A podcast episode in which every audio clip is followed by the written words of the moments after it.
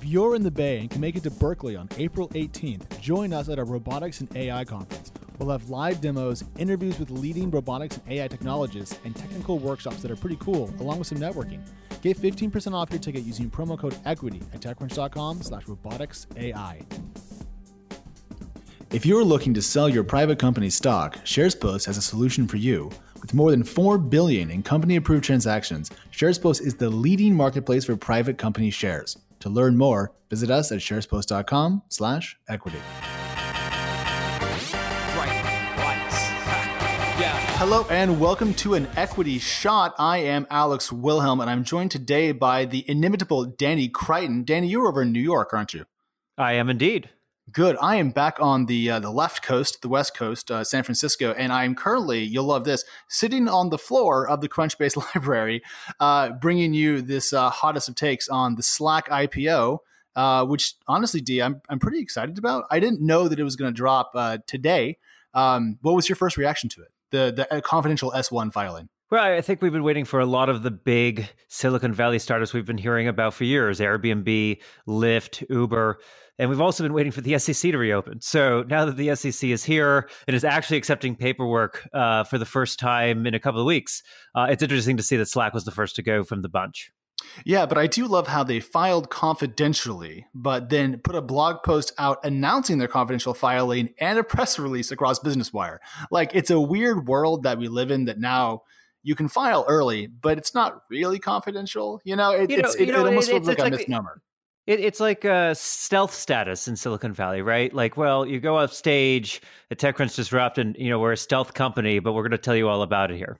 Yeah, yeah. Stealth, by the way, is dumb. Uh, and I stole that the use of the word misnomer from Jason Lemkin on Twitter, so I should give him a proper uh, shout out.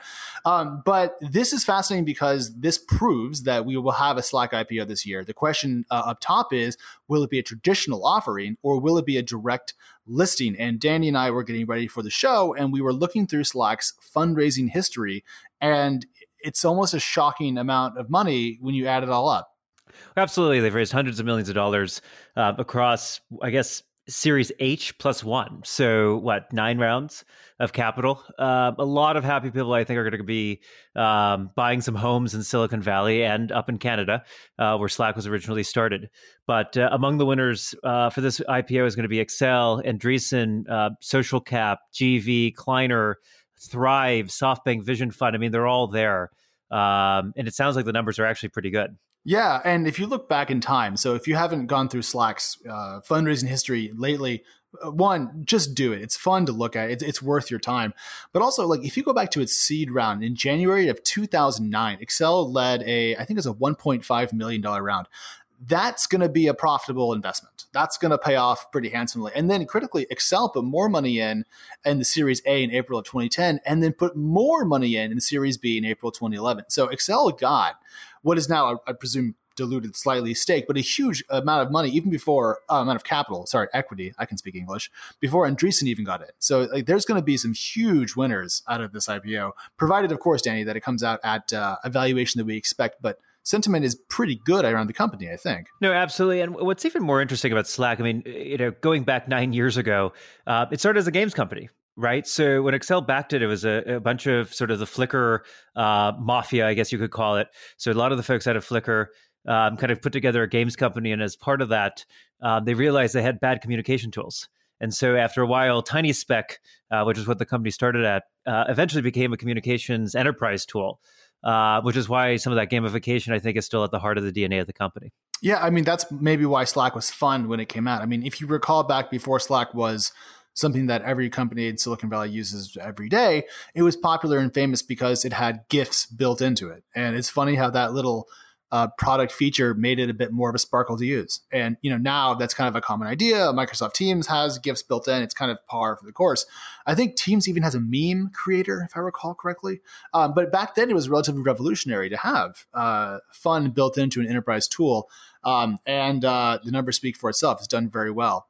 Um, critically, it's held on to a lot of that money. So all the stuff we just talked about boils down to Slack having this, you know, 900 million, according to CNBC, in cash as of October of 2018, which is just four months ago. So presumably they have most of that, right? I mean, they can't have gone through too much of it. So they're going to this IPO well capitalized. And that's where the direct listing question comes up because direct listings don't involve fundraising. So you know, maybe they can get away with it, Danny? I, I mean, I guess I'm kind of torn on yes or no on this one. Yeah, I mean, we saw this with Spotify, right? So Spotify is sort of the first company in recent memory to go the direct listing route where you skip the underwriting fees, you skip the capital fundraise, you don't do a roadshow, or if you do a roadshow, it's a very kind of uh, tight-lipped and kind of closed roadshow, uh, and you just sort of debut. Uh, in Spotify's case, they went out on the NYSE uh, just a couple of weeks ago.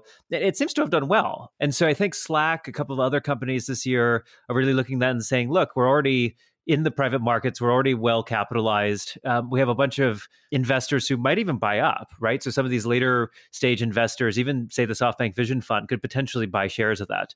Uh, and so there's already a robust private market. So why not just put that onto a public exchange and call it good? I think it makes tons of sense. For people who are curious, why don't more companies do this? They don't have enough money in the bank, and their IPO is a critical fundraise. And also, you have to be super well known.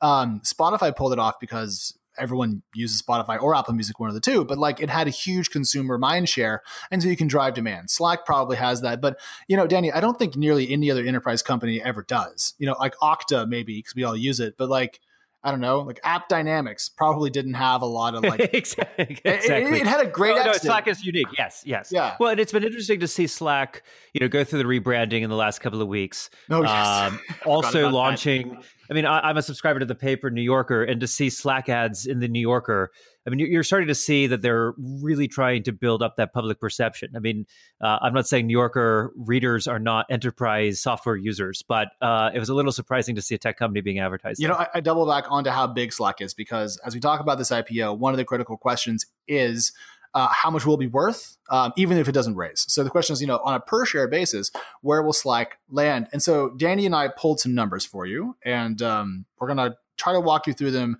in a way that makes sense. So uh, let's talk about usage to start, Danny. And I, here are three numbers for you. In September of 2017, uh, Slack had 6 million daily active users or DAUs. Now, in May of 2018, 8 million DAUs. And as of January of this year, it had 10 million DAUs. So that to me is pretty solid growth. It's a bit linear, it's not accelerating. Uh, but what are your impressions on the usage numbers? I mean, I, I think you're calling it right. It, it's it is linear. I, I, think the hard part that we should see in an S one is, you know, is it migrating from small teams to large teams, right? Uh, just because it's linear doesn't mean that those revenues are linear. Um, you know, enterprise players pay more. They pay for additional features. They pay for additional security than, say, a five-person, you know, group at a college or whatever the case may be. And so, I think early on, Slack really built out in the startup community and a lot of these small design shops and consultancies. But now they're really targeting the same group that Microsoft Teams is is targeting, right? Which is you know 20,000, 50,000 person companies. And so, even though the, those numbers may seem linear, uh, the revenues will be really interesting to see the actual S1 numbers come out from that. Yes. And that's why I'm so excited about this S1. Not only have I been a Slack user now for more years than I want to admit, but like we've been covering this heroic growth over at Slack that Stewart has been leading. I mean, Slack has been called the fastest growing SaaS company of all time. It's certainly among them. I don't actually know if it's the fastest, but it's you know got to be top five at a minimum. Um, and, and, to put that in perspective, in September of 16, 2016, uh, it had a million paid seats and 100 million ARR. And this is back, if I recall correctly, when Slack was a little bit more open with what it shared. And in September, yeah, they're two, Ubering their numbers. they they were, you know, companies will always share when the numbers are good, or at least they're more likely exactly. to. Um, September of 2017, 2 million paid seats, uh, 200 million ARR. And then the next year, uh, May of 18, they said 3 million paid seats, but didn't give us an ARR number. But if it's 1 million paid seats to 100 million, 2 million paid seats to 200 million, 3 million paid seats, probably 300 million ARR. Um, but critically, they, they've changed a bit what they report to us in terms of usage on the paid side because we know there were like 50,000 paid teams on Slack back in September of 17, 70,000 paid teams back in May of 18, and now they told us in January 85,000 paid orgs and an org can have more than one paid team. So what they've done is they kind of pulled the rug out from underneath us us being the people who watch Slack and try to guess its numbers. Um, but I did some math magic for you. And if you had 1.25 paid teams per paying org at a constant ARR per team price, Slack's ARR at 85,000 paid orgs would be about $440 million. Now, that number is not to be trusted, but it gives you an idea of the scale uh, that Slack has reached. And that's probably why, you know, here in early 19, they're going to go out. So I, I I'm just kind of jazzed. It's going to be fun. Absolutely, and I, I, like I said, I think the question is is how much does that mix change from smaller to larger teams, right? That's going to change the S and M, uh, the sales and marketing costs. We're going to see this um, straight in the S one. You know, if you look at a lot of the other SaaS companies, that's that's always Wall Street's big concern is how much do you have to spend to grow? And I think that Slack, both because of its brand and also because it is the cool thing right? Like like Verizon, my, my parent company, Verizon Media, we're on Slack, and that's tens of thousands of people, right? And and you know we're on Slack because we want to be cool. Uh, you know, TechCrunch has been on Slack for years, so you know to get you a sense of this, LinkedIn uh, is reporting that the the company is around 1,600 employees, up from 800 in February of 2017. And so, you know, wow. they've doubled sort of the employee base in just two years um, which actually is it, it, to me feels a little bit slower than you might expect. So maybe that's going to look really great on the efficiency numbers. I think Slack will be very efficient. You don't end up with 900 million in cash that late into your like um, expansion growth period, especially as you move into the enterprise, if you're not growing pretty efficiently. Um, but people bring Slack with them. Like when I joined uh, where I work now, Crunchbase, and started out the Crunchbase News team, like Crunchbase had a Slack, but we put together our own Crunchbase News Slack just automatically because we wanted to have our own, you know, little space. I brought in a whole other instance to this company. Um, and I think that's a great way to grow and just shows how well Slack has done.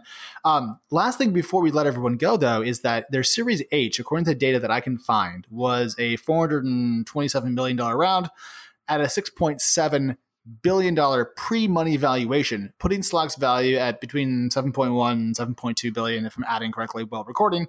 Um, that's a large number to reach if you're not growing quickly, if your ARR is sub 500 million. And there's a lot of factors that go into evaluation, margins, sales efficiency, you know, overall cost structure, et cetera, et cetera, et cetera.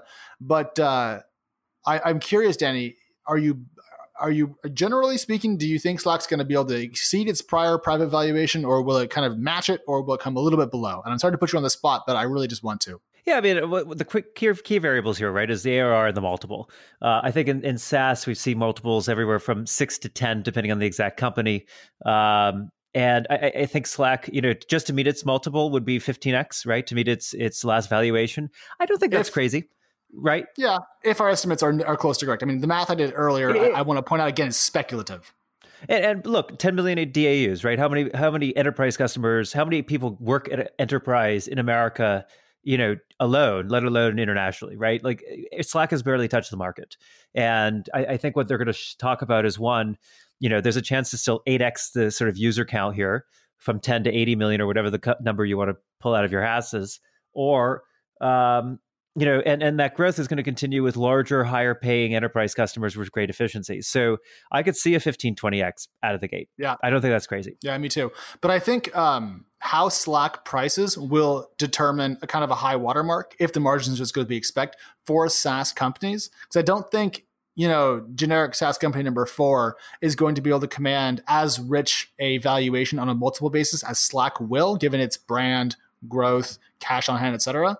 So I, I, think we may see kind of like the new high mark here set, and that'll help us kind of measure down for all other companies, and that's a useful metric or at least a rubric uh, for us external observers to use. You know, a couple of episodes ago, we, we had a, an investor from Norwest on, and uh, you know he used this term nation state ca- company, and I, I, think Slack is a, a, great example of this. I mean, it, it just has everything going for it.